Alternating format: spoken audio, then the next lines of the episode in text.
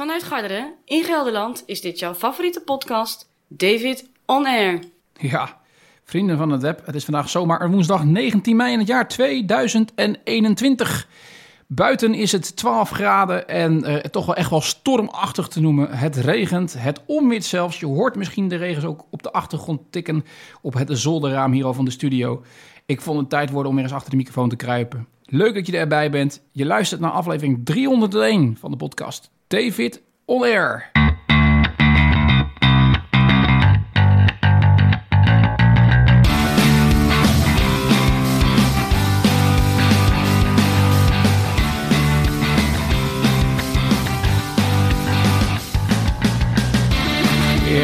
Vrienden van het Wereldwijde Web, welkom bij een nieuwe aflevering van de podcast David On Air. Aflevering 301 is een feit. We zijn begonnen. Ik moet je zeggen, ik voel me toch wel een klein beetje Tom Dumoulin. He, na iets meer dan vier maanden afwezigheid, dan toch maar weer eens een podcast. He, toch terug in het speelveld. Net als Tom weer op de fiets is geklommen. Ja, het blijft natuurlijk ook topsport, dat podcasten.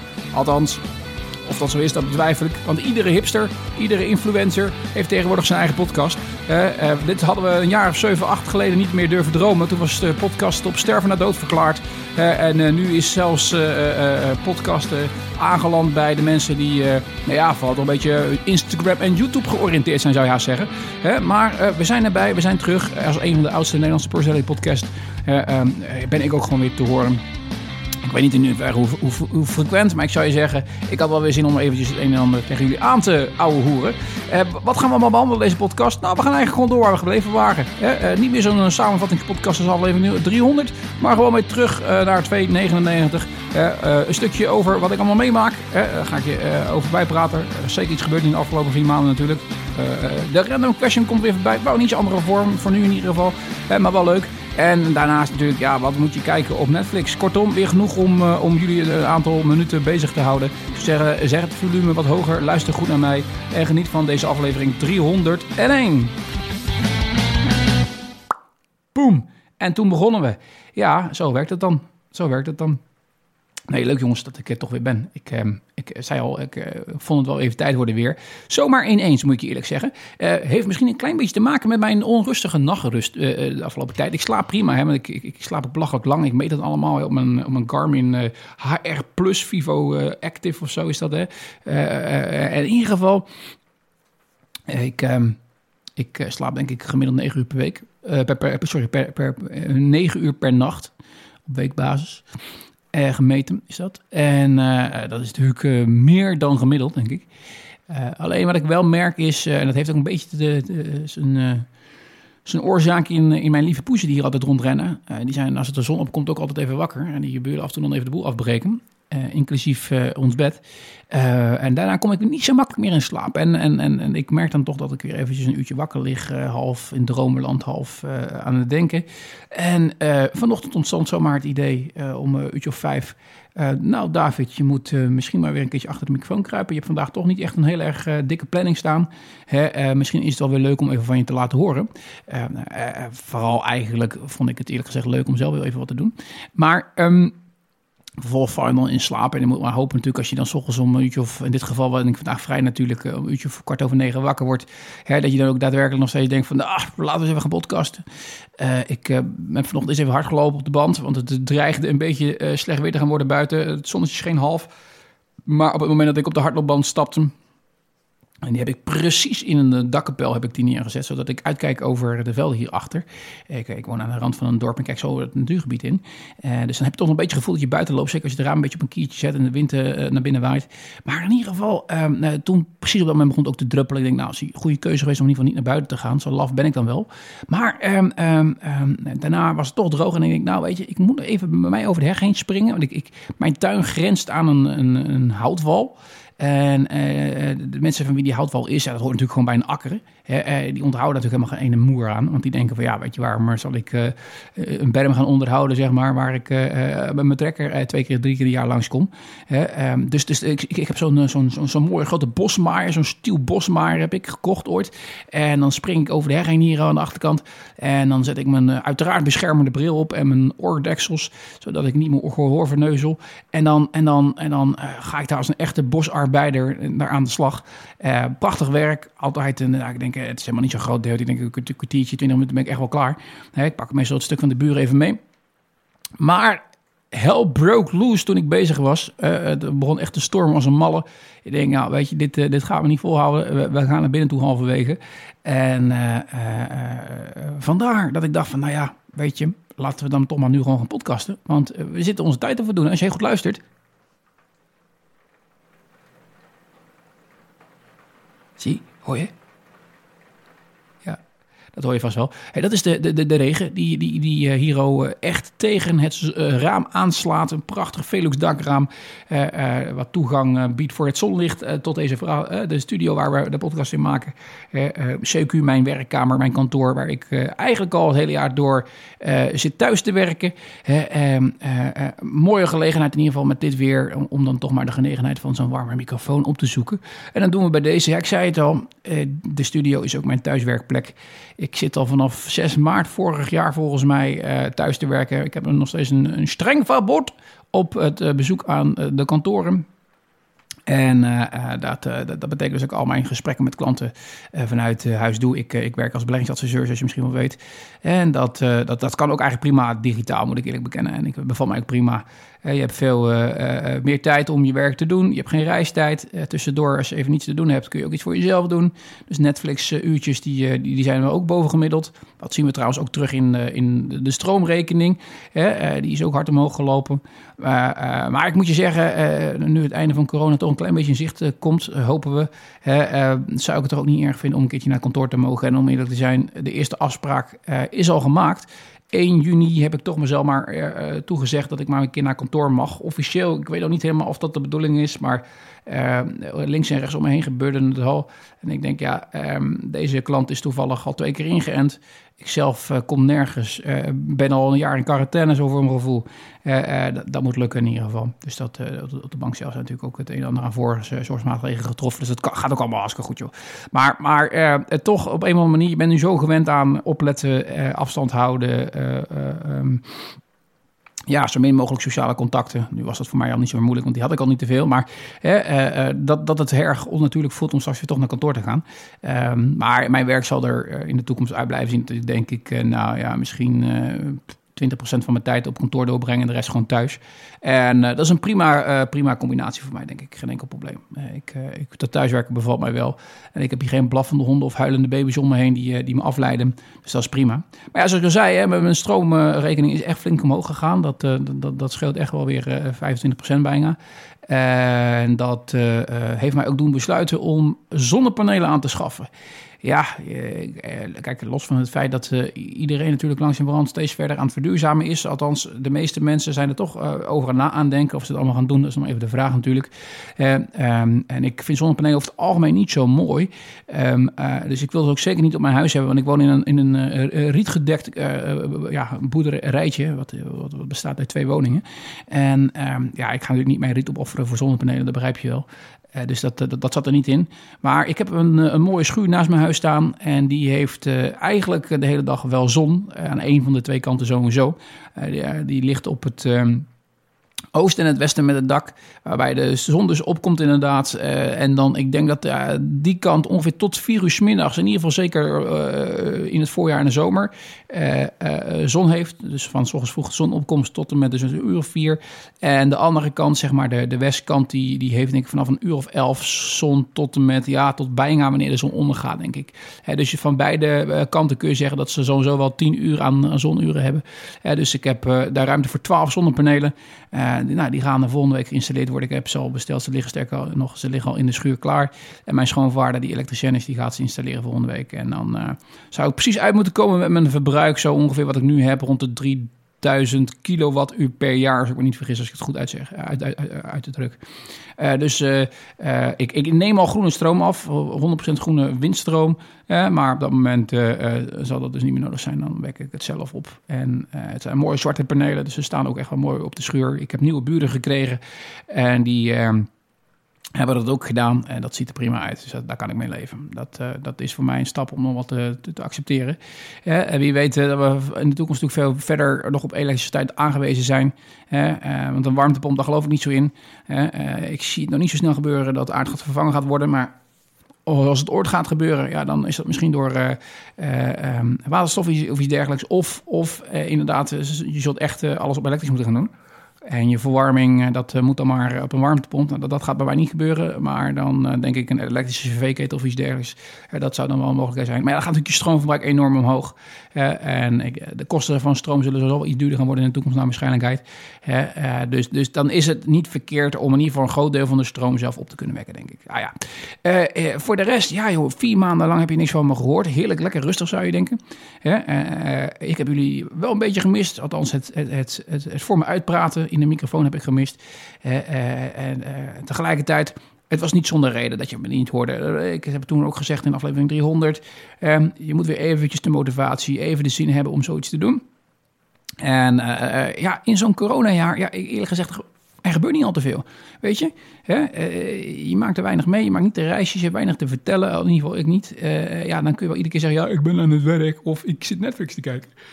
Ja, hè dat, is voor, dat zijn niet de innoverende verhalen natuurlijk die je wenst te vertellen.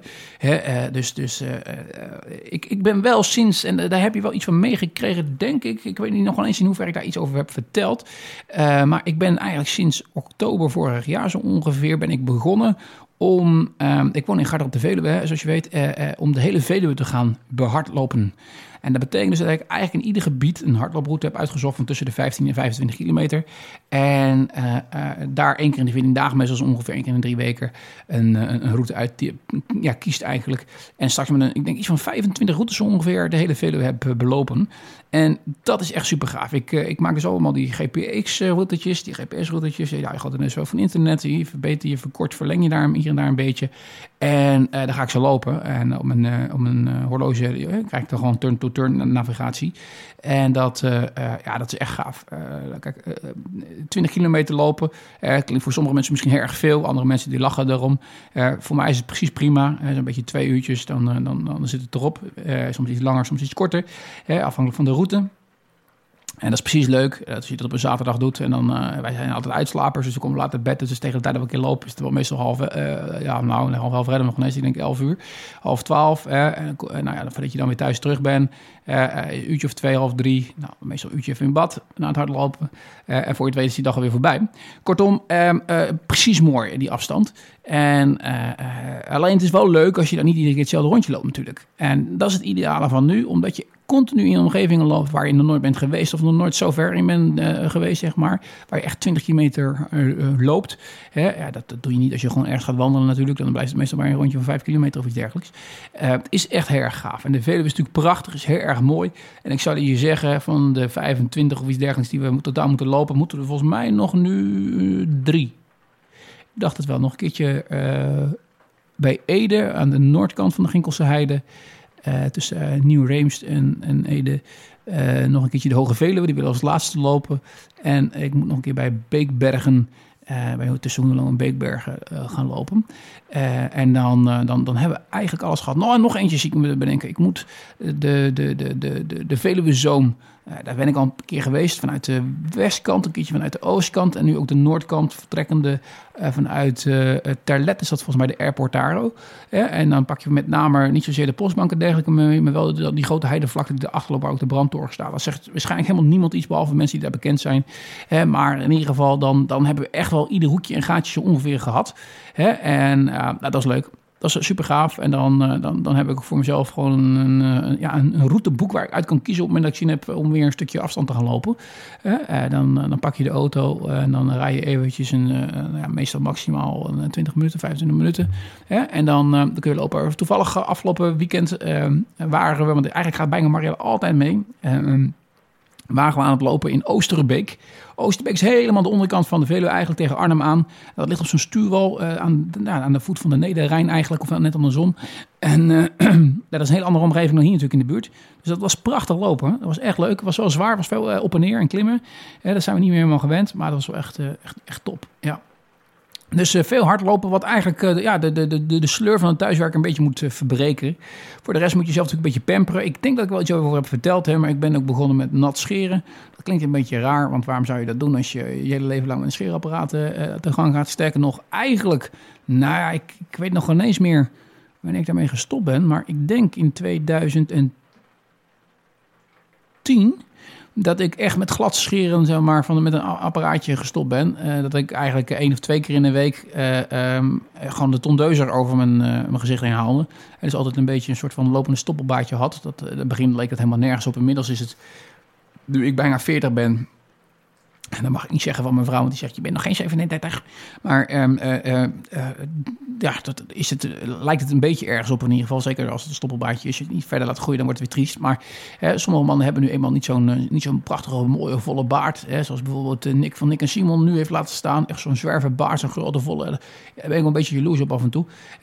dat gaat bij mij nooit lukken. Maar het stoppelbaardje was wel makkelijk. Want je, ik, ik, ik, ja, ik scheerde meestal twee keer in de week even met zo'n tondeus eroverheen. En dan ziet het weer een beetje eruit. Een beetje gemakzucht ook. Ehm, maar ik was met name een beetje door, door YouTube-filmpjes uh, uh, toch een beetje getrokken tot het nat scheren. En dat zat er meer eigenlijk in dat ik, uh, ja, het is een soort pampermomentje voor jezelf. Hashtag MeTime. En, en, dat je toch even uh, met aandacht, want dat moet je doen, want anders dan hangen de vellen erbij. Dat is natuurlijk wel zo als je, als je nat scheert met, met een mes op je huid. Ja, daar moet je mee opletten. Hè? En dus je moet echt even aandachtig, met gevoel, met uh, voorzichtigheid je gezicht bewerken. Hè? En dat het is een hele ceremonie eigenlijk. Het is een hele, ja, het is hele procedure die je doorgaat. En dat is hartstikke leuk. En ik zou iedereen aanraden om dat te doen. zeker de mannelijke luisteraars. maar, eh, hoewel sommige vrouwelijke luisteraars waarschijnlijk af en toe ook wel eens een goede schreeuwwoord kunnen gebruiken. Maar uh, dat daar gelaten. Um, uh, nat scheren dus. Ik, ik, nogmaals, ik kan zomaar zijn dat ik me ga zitten herhalen. Heel dat ik hier vaker over ben uitgewezen. Maar ik heb, ik heb gewoon gedacht, David, ik pak het gewoon goed aan. Als je dan toch ervoor gaat, dan moet je gelijk investeren. Want dan hou je het ook vol. Dat heb ik eigenlijk altijd gedacht met zaken. Als je dure dingen koopt, dan kun je er niet één keer mee stoppen zonder van je geld. Dus ik heb goed geïnvesteerd in een goed safety razor schimmes van Mule. Uh, een schrik was van Mule. Heb ik niet gekozen voor dassenhaar. Want dat vind ik. Uh, ik ben een beetje ingedoken. Maar al die dassen die worden uh, gefokt in, in China. Dat zijn niet de meest diervriendelijke landen. Dus dat wilde ik niet. Dus zo'n synthetische haren bevalt mij prima trouwens. En een, mooie scheerbol van een Mule. Waar je eigenlijk het, het scheerzeep in, in opklopt. Eigenlijk. Hè, tot het echt een goede substantie is. Wat, wat lekker plakt op het gezicht. en voor de rest scheermetjes ook van, van Mule. die, ja, die lopen van 1 tot en met 5 k dus ongeveer. Ik ben in begon, begonnen met uh, één. Uh, die was niet van Müller, was een ander merkje. Maar dat, om te voorkomen dat ik inderdaad mezelf meteen uh, littekens voor het leven in mijn gezicht toebedacht. inmiddels zit ik op, op, op Müller scheermeesters en die zitten op medium niveau op, op drie. en dat, dat, dat is scherp genoeg om gewoon goed te kunnen scheren. maar niet te scherp. Als je ietsjes een keertje wat, wat te lom bent, dat meteen je halve gezicht ernaast hangt. Want dat mag niet de bedoeling wezen. en het is een ambacht wat je jezelf moet aanleren, waar je steeds beter in wordt. Uh, uiteindelijk, uh, in het begin zul je misschien hierna wat, wat, wat, wat rode bloedende plekjes hebben. Uh, maar uiteindelijk, inmiddels kan ik me scheren zonder überhaupt een, een, een bedruppeld bloed te kunnen zien. En dat is in scheertermen een goede scheerbeurt. uh, uh, al het andere materiaal wat ik ervoor gebruik, C, Pre-Shaver, Aftershaver, is allemaal van ProRaso, een Italiaans merk wat erg bekend is in de, in. Uh, leuk om te doen in ieder geval. Investering van ongeveer 100 euro voordat je al je materiaal hebt. zoals scheerhanddoekjes, dat soort dingen allemaal voor. Natuurlijk een hot towel shave. Op voorhand eventjes natuurlijk, nadat je je Pre-Shave hebt ingeweerd, even een hete handdoek op je gezicht om je gezicht even goed te, te, te ontspannen en de, de poriën wat open te openen, de haartjes te verzachten hè, zodat scheren wat makkelijker gaat. Nou ja, daarna uh, eindig je natuurlijk naar de scheren met een koude handdoek, hè, om, om het uh, eigenlijk weer een beetje ja, eventuele bloeden te stelpen. Uh, in ieder geval de poriën iets te sluiten en daarna je aftershave op te doen in ieder geval. Nou, um, dat, dat, dat, daar ben ik dus door geïnspireerd door de YouTube filmpjes. ik vind het lekker om s'avonds voor de slaap te gaan in bed. Het is helemaal niet goed waarschijnlijk, maar toch nog eventjes wat, wat door YouTube te bladeren. Ja, wat ga je dan kijken? Ja, ik ben niet iemand die standaard eh, de, de influencers volgt daarin. Uh, over het algemeen niet zo interessant. op een of andere manier, ja, ik kijk altijd naar horloge reparatiefilmpjes. Kan ik, kan ik echt van genieten. En ik ben gaan kijken dus naar die scheerfilmpjes. Uh, sterker nog, ik volg een aantal kanalen waar dan jongens die reizen de hele wereld over. Ja, je kunt je beroep ervan maken. Uh, ze reizen de hele wereld over naar allerlei verschillende barbershops. en daar laten ze zich dan knippen, daar laten ze zich scheren en dat filmen ze dan. En dat is dan een soort ASMR of, of hoe je het ook wil noemen. maar dat is heel erg leuk om naar te kijken in ieder geval. En daar leer je dus ook het een en ander van. Um, zo, kijk ik ook bijvoorbeeld even naar, naar trailrunning filmpjes trouwens. Gewoon als inspiratie, prachtig hoor. Sommige documentaires over trailrunning. Ja, dan heb je echt weer zin om zelf ook de hardloopschoenen aan te trekken en te gaan lopen. Dus dat is prachtig. En uh, nou ja, gelukkig woon ik in een omgeving waar dat makkelijk kan. En die Veluwe die, die is daar prachtig voor. Ik wil ook niet te ver reizen. we hebben corona, dus we moeten het aantal reizen weer een beetje beperken. dus als je een beetje in je eigen buurt blijft, is dat prima. hoewel half Amsterdam volgens mij hier tegenwoordig door de natuur heen banjert. Omdat ze natuurlijk het Amsterdamse bos kostbeu zijn. Dat snap ik misschien ook wel een klein beetje. Maar ik weet niet of dat de bedoeling is van de reisbeperking. Maar ah ja, langzamerhand komt daar ook een einde aan. En, en ik moet je zeggen, wij duimen echt heel erg hard dat Nederland snel uit het, het, hoekje van de meeste uh, coronagevallen komt in Europa. Want we willen weer goed te boek komen te staan. Want ik wil eigenlijk van de zomer echt wel heel graag naar Zwitserland. De vakantie is al geboekt namelijk. dus, dus ik zou wel daar weer graag heen willen. En daar heb ik ook wel een paar fantastische hardlooproutes uitgekozen. Dus wat dat betreft is het wachten tot het groene licht dat we echt weer mogen reizen. En ook naar Zwitserland kunnen gaan voor en ontspanning. Vooral zon denk ik, want dat mis ik ook heel erg. Zeker in deze maand mei, jongens, wat toch echt een dramatisch slechte klote maand is als het gaat om weer, jongens. Moet je horen. Het blijft gewoon gieten buiten, jongens. En uh, tot en met het eind van de maand ook gewoon. Hè. Dus uh, het is zelfs zo erg dat de droogte van de afgelopen drie jaar... Ja, de, de, de grondwater droogt, het grondwaterpeil was te laag... is gewoon opgegeven inmiddels. Hè, dus dat probleem is er niet meer. Sterker nog, we moeten uitkijken dat we niet gaan verzuipen straks... dat het water omhoog komt, schiet uit de grond. Hè, dus het, een beetje zon zou geen kwaad kunnen. zeker niet op vakantie. Ja, dan zou het prachtig zijn natuurlijk als ik mijn GoPro mee kan nemen... en weer een paar mooie filmpjes kan schieten. Is dat jullie mee kunnen genieten van mijn hardloopavonturen.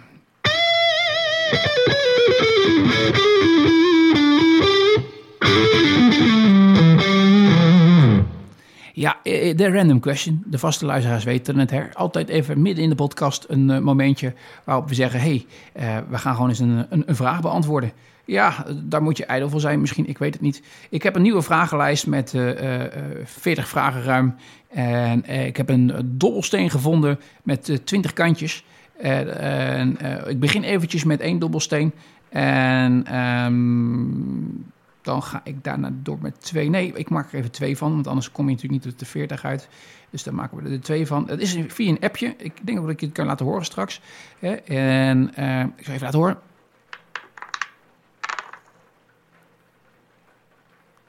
Ja, 15. 15. 15. Dus zouden we naar vraag 15 moeten gaan. Nou, dat doen we deze keer niet.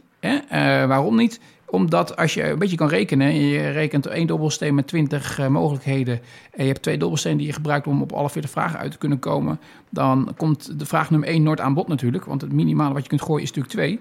Hè? Dus vandaar dat we zeggen, vandaag trappen we gewoon af met de vraag nummer 1 van de vragenlijst, die ik gewoon weer ergens random van internet af heb geplukt. En um, en ik zal denk ik eh, binnenkort misschien nog een dobbelsteentje daar aan toevoegen, maar dan moet ik even kijken. Uh, uh, want het zijn totaal 50 vragen, dus dat is misschien nog wel beter voordat je er doorheen bent. Maar komt allemaal goed, jongens. Ga ik jullie niet meer lastigvallen oh, met, de, met, de, met de procedures. ik vind het een leuke techniek, omdat ik dan zelf ook echt niet weet welke vraag eruit voortkomt. maar de vraag nummer 1 is: welke vreemdeling heeft de grootste impact gehad op je leven? Welke vreemdeling heeft de grootste impact gehad op je leven? En daar moest ik even over nadenken. Uh, ik wist natuurlijk dat deze vraag uit zou komen, omdat ik natuurlijk al uitgerekend dat vraag 1 als nooit aan bod zou komen. Ik denk, nou, die doen we dan meteen in deze aflevering, 301. Dan hebben we die gehad en dan kunnen we daarna het aan het lot overlaten wat het, uh, wat het gaat worden. En uh, in ieder geval, ik heb daar eens goed over nagedacht. En ik, ik, er schoot mij iets te binnen. En dat heeft serieus echt wel voor mij impact uh, uh, gehad. Ik, ik, ik werk als, uh, als beleggingsadviseur, zoals jullie weten. Ik heb jarenlang in Amsterdam gewerkt als trader, als, als effectenhandelaar. En dat was echt mijn droombaan. Je denkt, ja, als je jong bent, wil je brandweerman, politieagent, straaljagerpiloot worden. geen effectenhandelaar. Uh, ja, ik ben een beetje een rare jongen. Daar komt het eigenlijk neer, denk ik. Uh, maar toen ik heel erg jong was, uh, toevallig op vakantie. toen was het nog zo dat, dat je vaak, je was internet er nog niet. En dan kocht je de Telegraaf op vakantie. Die was dan drie dagen oud voordat hij in het buitenland kwam. en dan las je de krant. En, dan, en, en, en dat was vaak de Telegraaf in het buitenland. Hè. En mijn vader las dan de, de Telegraaf. En dat stond dan ook altijd natuurlijk in het financiële deel van de Telegraaf. De, de, ehm, de aandelenkoersen stonden daarin. En ik vroeg gewoon een keer als jong jongetje, ik denk dat ik 10, 11 jaar oud ben uh, op, op zo'n moment, uh, als ik die vraag stel en, en ik, wat, wat zijn dat? En toen legde mijn vader uit wat aandelen waren. Dat je als particulier een aandeel kon kopen, een stukje eigenaar kon worden van een bedrijf. En dat, dat, dat, dat vond ik zo interessant op een of andere manier. Ik kan niet uitleggen waarom. Maar dat ik me da- daarna in ben gaan verdiepen. En toen had je nog de optievloer met, met van die gasten die te schreeuwen van die gekleurde jasjes en dergelijke. En dat vond ik zo int- intrigerend dat ik denk, dat, dat wil ik gaan doen. Ik moet een beetje eerlijk daarin zijn. Ik denk ook dat dat komt omdat ik voor mezelf al bedacht... ja, David, als je geld wil verdienen... en dat vond ik vroeger erg belangrijk natuurlijk... heel rijk worden. Hè? Eh, want als je mij vroeg, wat wil je worden later? Dan zeg ik vooral rijk. Hè? Eh, maakt niet hoe. Nee, nee, nee, maar in ieder geval... ehm, ehm, dan moet je twee dingen doen. Of je moet voor jezelf beginnen. Je moet zelfstandig ondernemer worden. Hè, en een succesvol bedrijf kunnen oprichten. Hè, in loondienst worden de meeste mensen niet zo rijk. Mits, mits je inderdaad effecthandelaar bent. Want dan, dan ga je op bonussen draaien. En daar kun je echt serieus... Kon je vooral echt serieus hele grote bedragen mee verdienen. Tegenwoordig is dat steeds moeilijker. Eh, eh, maar in ieder geval, ehm, eh, dat, dat was voor mij dan makkelijk. Want ik wilde eigenlijk geen zelfstandig ondernemer worden. Ik denk, ja, wat moet ik dan gaan doen? Hè? Dat zag ik niet zo zitten. En ik denk, ja, dan op deze manier kun je toch nog de miljoenen vergaren die je voor ogen hebt natuurlijk. Nou, mijn ouders, prima mensen, hebben altijd aangemoedigd met alles en nog wat. Eh, maar ze vonden die droom van effecthandelaar vonden ze toch een beetje overdreven. Hè? Dus je kon beter maar gewoon een normale baan zoeken. Ehm, eh, en dat vond ik jammer, want ik vond het zelf juist wel erg eh, een mooi richtpunt om naartoe te gaan werken. En ik, ik, ik had als was bijbaantje tussen mijn twaalfde en mijn twintigste eh, dat ik bloemen deur aan deur verkocht hier eh, in het dorp. Mijn, mijn vader zat in de bloemenexport en die nam wat bloemen mee eh, eh, vanuit de veiling. En die verkocht ik dan, daar maak ik boeketjes van en die verkocht ik hier deur aan deur. En dat deed ik één keer in de 14 dagen. En dan, dan- die waren een goede kwaliteit bloemen, die stonden 14 dagen. Daarna kwam ik weer langs of mensen iets wilden kopen. Nou, eh, scherp geprijsd natuurlijk. Dat het voor mensen leuk was om voor een paar euro in, in, in de ja, eigenlijk per week iets van 3 euro of zoiets dergelijks dan hè, gemiddeld, verse bloemen te hebben staan. En dat, dat was een succes. En ik reed met, helemaal in het begin met zo'n karretje achter mijn skelter. Ik bedoel, ik was 13 jaar oud of zoiets dergelijks. Door het dorp vol met bloemen. En ik reed door het centrumpje van, eh, van het dorp hier. En eh, er kwam een man, eh, die was, stond geparkeerd bij de, bij, de, bij de lokale bakker hier. oh, Die zag mij voorbij komen. Kwam niet uit het dorp, hij was een toerist. eh, en een bezoeker. En die kwam naar hem toe lopen. Die zegt, nou, doe maar met zo'n bos bloemen. En ik raakte zo aan met die man in de praat. En hij zei, oh, wat wil je laten worden? En ik zei, nou ja, ik, ik, ik twijfel een beetje. eh, ja, een beetje onzeker gemaakt toch misschien door, door, door het eh, wat eh, minder motiverende beleid vanuit de, de ouders. En ik van, ah ja, ik wil iets, iets of in de aandelen doen of, of, of ik ga bij een bank werken. Nee, zegt die man, ik ga niet bij een bank werken. Hij zegt, je moet absoluut in de aandelen gaan. Dat, is, dat moet je echt volhouden. Die droom die moet je naleven, zei hij. En toen ging hij, hij betaalde netjes voor zijn boek, hij liep weg. Heel random eigenlijk. Helemaal, eh, helemaal niet eh, eh, voor de rest erover doorgepraat of iets dergelijks. Het was een korte vraag met een kort antwoord. En de, transactie over het boeket bloemen werd gedaan. En that's it, dat was het. Alleen dat is bij me blijven hangen. Ik denk, kijk, dat is wel heel. Ik vond het een bijzonder moment. Zie het als een teken. Ik, ben niet zo zweverig, maar ik, ik denk, ja, ik, blijf gewoon doorzetten. En ik zeg je, mijn allereerste baan was daytrader bij, een, bij, een, bij een handelshuis in Amsterdam. Dus ik eh, geloof wel erg in dat als je eh, een realistisch doel stelt, want dat moet wel realistisch doel zijn natuurlijk, moet wel eh, binnen je eigen capaciteiten vallen natuurlijk, eh, om iets te kunnen behalen. Eh, eh, eh, dan, dan kun je, als je gewoon daar echt voor gaat, kun je het ook behalen. Hè? En eh, nou, ik heb dus ook een jaar of zes totaliteit gedaan. eh, onder andere ook voor het bedrijf waar ik nu voor werk. Wel wat een bank is trouwens. Eh, en inmiddels, ja, omdat de, de wereld van het beleggen iets aan het veranderen is. eh, en de verdienmodellen veranderen. Eh, eh, ja, wat, wat meer in, toch in die bankaire sector terechtgekomen. Wel nog steeds een echte belegger puur sang. Hè? Eh, maar eh, in ieder geval, die man heeft, zonder dat hij het waarschijnlijk weet voor mij echt een erg belangrijke invloed gehad. Want die heeft ervoor gezorgd dat ik er toch voor gekozen heb om mijn droom na te jagen. En in de beleggingen actief te worden.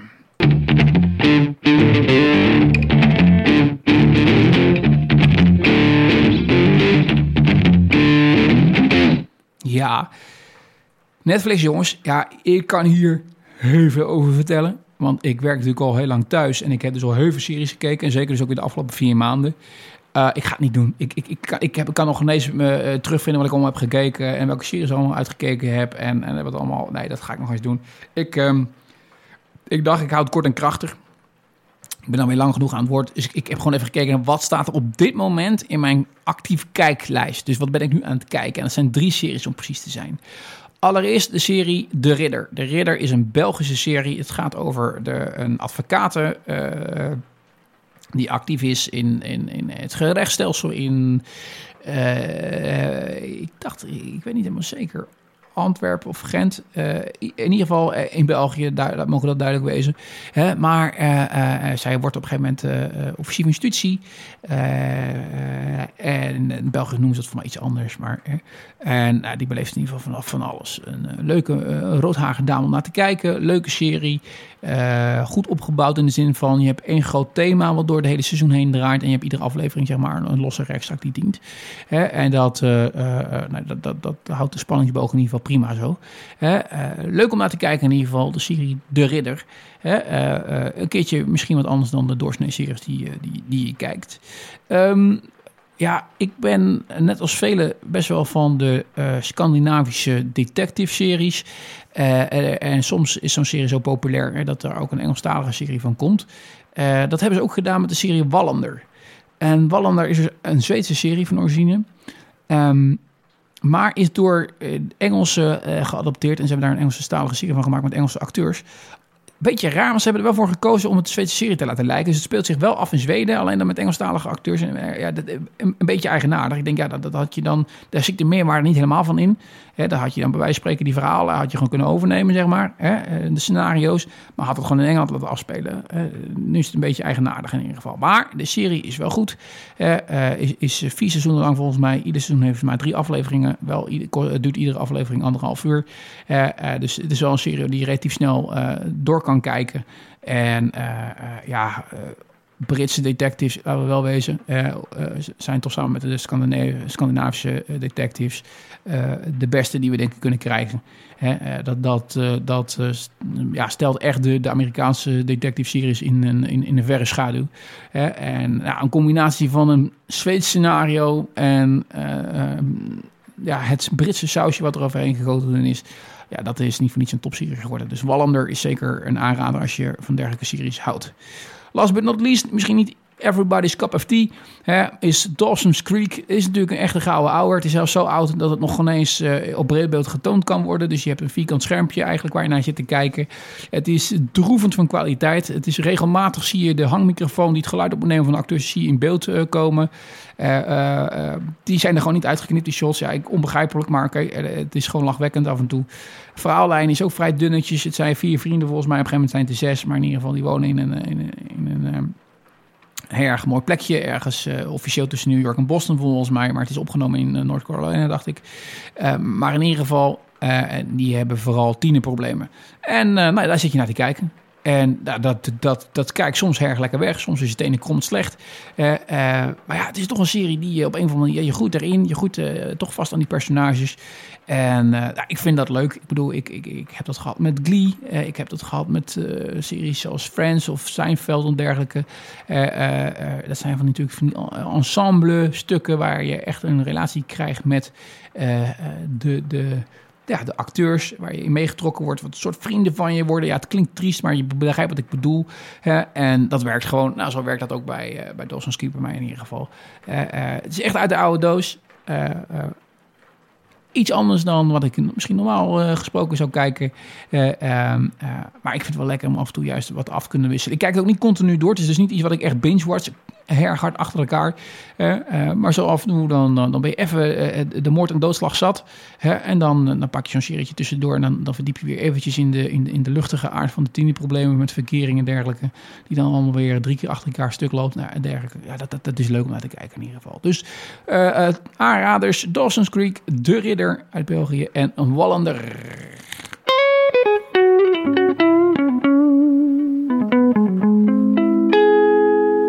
Mijn naam is David Broussé en jij luisterde naar aflevering 301 van de podcast David On Air.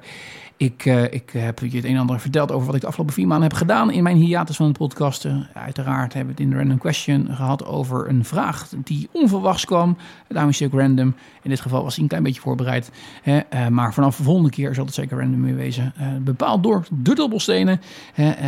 welke vreemdeling heeft het meeste effect gehad op mijn leven? En last but not least, ik heb een aantal gemakkelijke Netflix tips voor jullie gedeeld. Als je echt niet meer ja, het bos door de bomen kan zien in het Netflix aanbod, dan, dan kun je je misschien laten leiden door mijn Netflix tips. Ik wil je in ieder geval erg bedanken voor het luisteren. We hebben toch weer 35 minuten vol kunnen ouwe hoeren. Leuk dat je erbij was. Ik weet niet precies wanneer de volgende keer komt. Het kan zomaar weer na de zomer zijn. maar ik vond het leuk om in ieder geval weer een teken van lever online te plaatsen. wat je wel opgevallen is, is waarschijnlijk dat de website www.davidonair.nl is verdwenen. Die heb ik om zeep geholpen. Mijn pakket wat ik had bij de, de host, dat moest ik eh, gaan, gaan veranderen. Dat, dat ging eruit. Dat was een heel goedkoop pakketje van 20 euro een jaar volgens mij, inclusief domeinnaam. En dat werd op een gegeven moment 60, 70 euro. Ik denk, ja, leuk, hobby's mogen geld kosten. Maar omdat ik zo'n zo wat podcasten op een wat lager pitje zou stellen voor dit jaar, dacht ik van nou, dat stop ik wel mee. Dus ik heb een linktree heb ik gemaakt. Dat is toch ook een beetje helemaal hip. En via de linktree kun je gewoon bij mijn gegevens komen. alle plekken waar je eigenlijk daarvan dan kunt, kunt beluisteren. Maar ook gewoon uh, zaken zoals uh, uh, mijn social media. Voor mij heb ik maar alleen mijn Instagram erop staan. is gewoon een normale linktree. dus dat is linkter.i.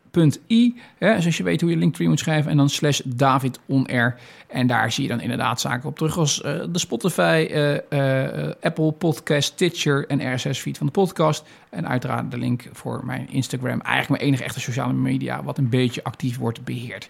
Dus volg me daar vooral als je daar interesse in hebt. En ja, volg sowieso de podcast natuurlijk als je deze voor de eerste keer luistert. luister ook voorgaande afleveringen terug. als je nou echt verveelt, want er is natuurlijk heel veel podcast aanbod, maar het is allemaal ruk natuurlijk. niets is zo goed als Daan van Toner, maar als je nou echt wil genieten. Er staat nog een podcast online die ik ooit heb gemaakt samen met mijn podcastkameraad Robin Breekveld, uh, Breedveld. En die, die, die, die uh, dat heette Geen Reden tot Onrust. Ook die is gewoon nog online terug te vinden. En uh, dat is misschien ook leuk om even te luisteren. Um, die is wat moeilijker terug te vinden, realiseer ik mij opeens. Um, omdat die niet op mijn linktree staat. Ik twijfel ook even of ik die ertussen moet zetten, ja of nee. Je kunt hem sowieso ook terugkijken uh, op, uh, op uh, YouTube. Want daar zijn alle video-opnames van de podcast ook terug te vinden. Geen reden tot onrust. Als je daarop zoekt, dan vind je hem sowieso wel. en ook op Apple Podcast is hij in ieder geval te vinden. Als je zoekt op geen reden tot onrust, uitroepteken dan ga je hem ook zeker vinden in ieder geval. Ah ja, leuke tip in ieder geval om het een en ander terug te luisteren. Is soms misschien een beetje uh, gedateerd, omdat het ook ingaat op het nieuws uh, wat, wat toen, toen, toen eigenlijk actueel was. Ja, maar het is, het is wel echt uh, humor van de onderste plank. ja, ik kan daarvan genieten. dus een, een, luistertip ook bij deze nog een keertje. Nou, in ieder geval nog erg bedankt voor het luisteren. Ik zou zeggen tot een volgende keer. Tabé!